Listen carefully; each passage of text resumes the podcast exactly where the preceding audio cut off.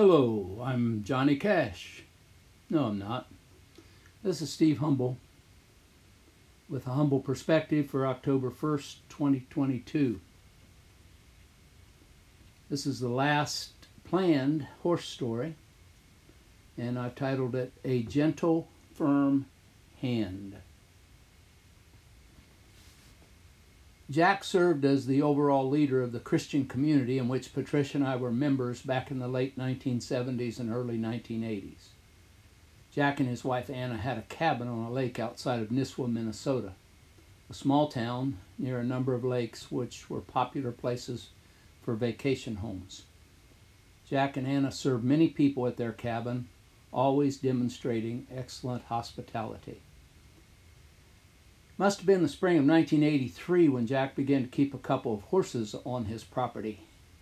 In early June that year, he hosted a leaders meeting at the cabin so that we could make some important decisions about our community's future. Though the meetings themselves were intense, in a good way, I was overjoyed to see the horses there.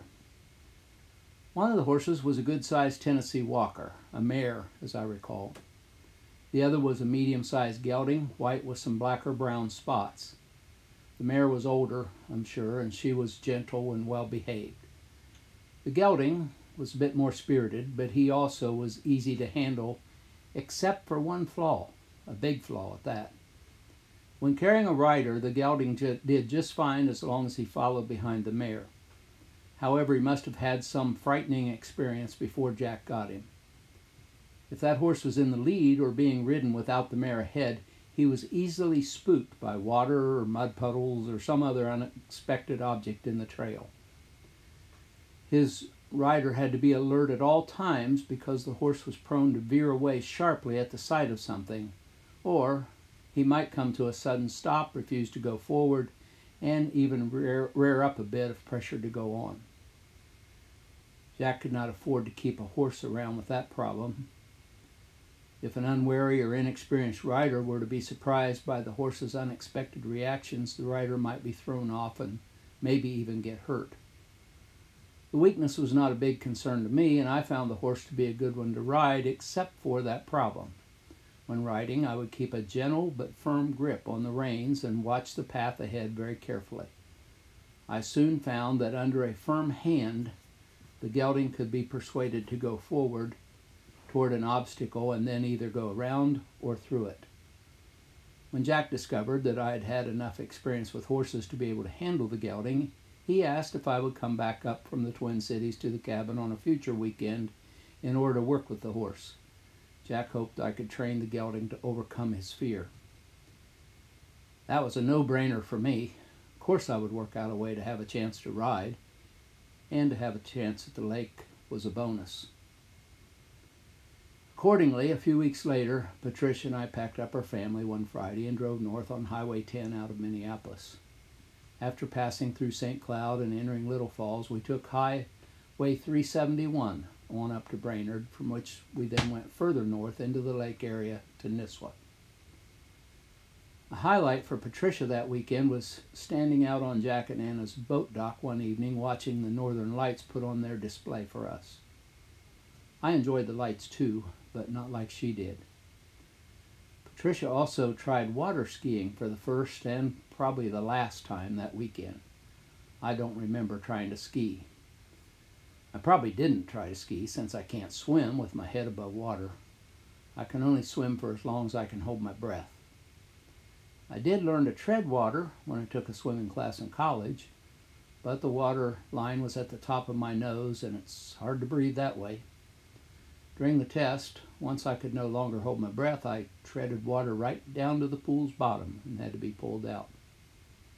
Actually, I did pass, quote unquote, the actual swimming part of the test by swimming three lengths in an Olympic sized pool on three breaths of air.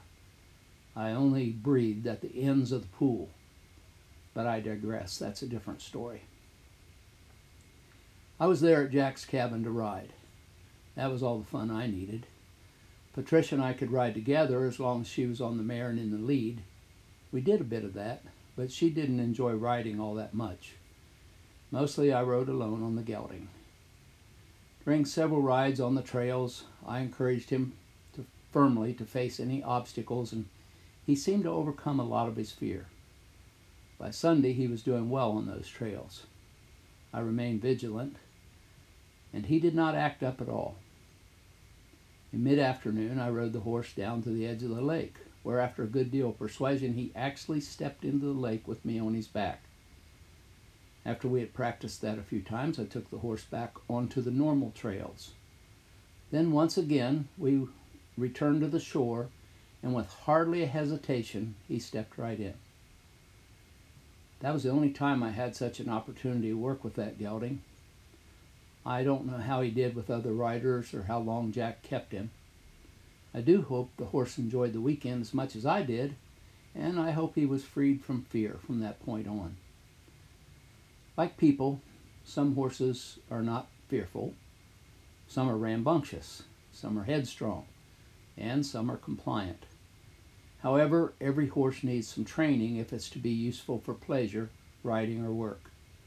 An untamed horse may be free, as free as the wild horses out west, but an untamed and untrained horse cannot serve its purpose.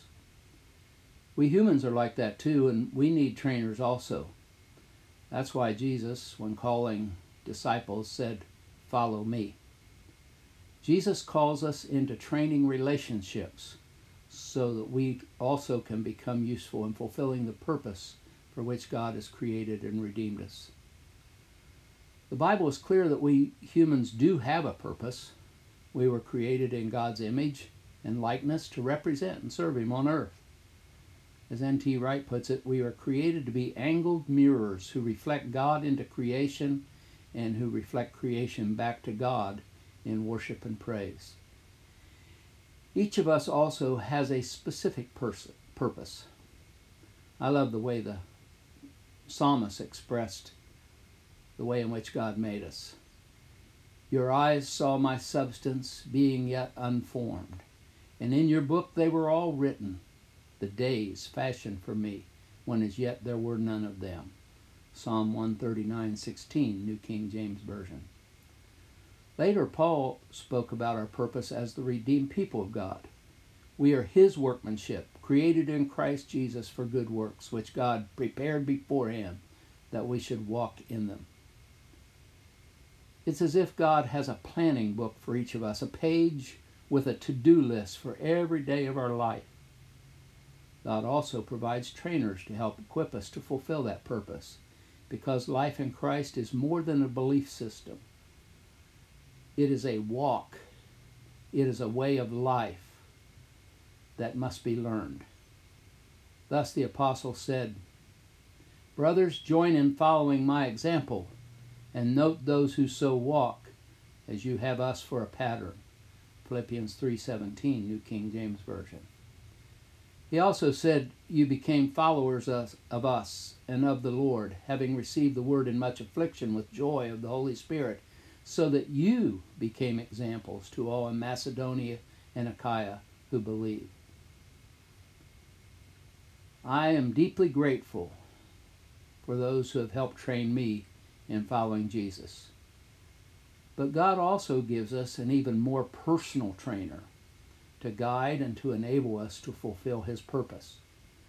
God trains us first and foremost by the working of His Holy Spirit within us.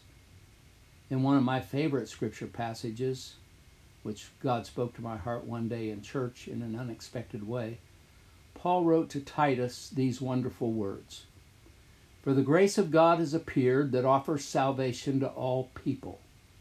It teaches us to say no to ungodliness and worldly passions, and to live self controlled, upright, and godly lives in this present age while we wait for the blessed hope, the appearing of the glory of our great God and Savior Jesus Christ, who gave himself for us to redeem us from all wickedness and to purify for himself a people that are his very own, eager to do what is good. Titus 2 11 to 14. New International Version. The grace of God first appeared in the eternal Word who became the man Jesus, as John 1 14 and 17 says. Following his resurrection and ascension to the throne, Jesus has poured out on God's people the Holy Spirit, who is called the Spirit of grace. See Hebrews 10:29. The Holy Spirit has been given not only to purify us, but also to train and enable us to accomplish the works we were born and redeemed to do. What's more, the Holy Spirit knows my God given potential and he also knows my flaws, all of them, both great and small. He knows all about my weaknesses, and he is not deterred. Your flaws and weaknesses will not deter him either. With a gentle, firm hand, he guides us and he trains us. When we are weak, he is strong, and he encourages us. My grace is sufficient for you, for my strength is made perfect in weakness. 2 Corinthians 12 9, New King James Version. The Holy Spirit will train each of us who has surrendered to Jesus the Lord. He is God's gift, the personal trainer promised to all who will receive him, our guide with the gentle, firm hand.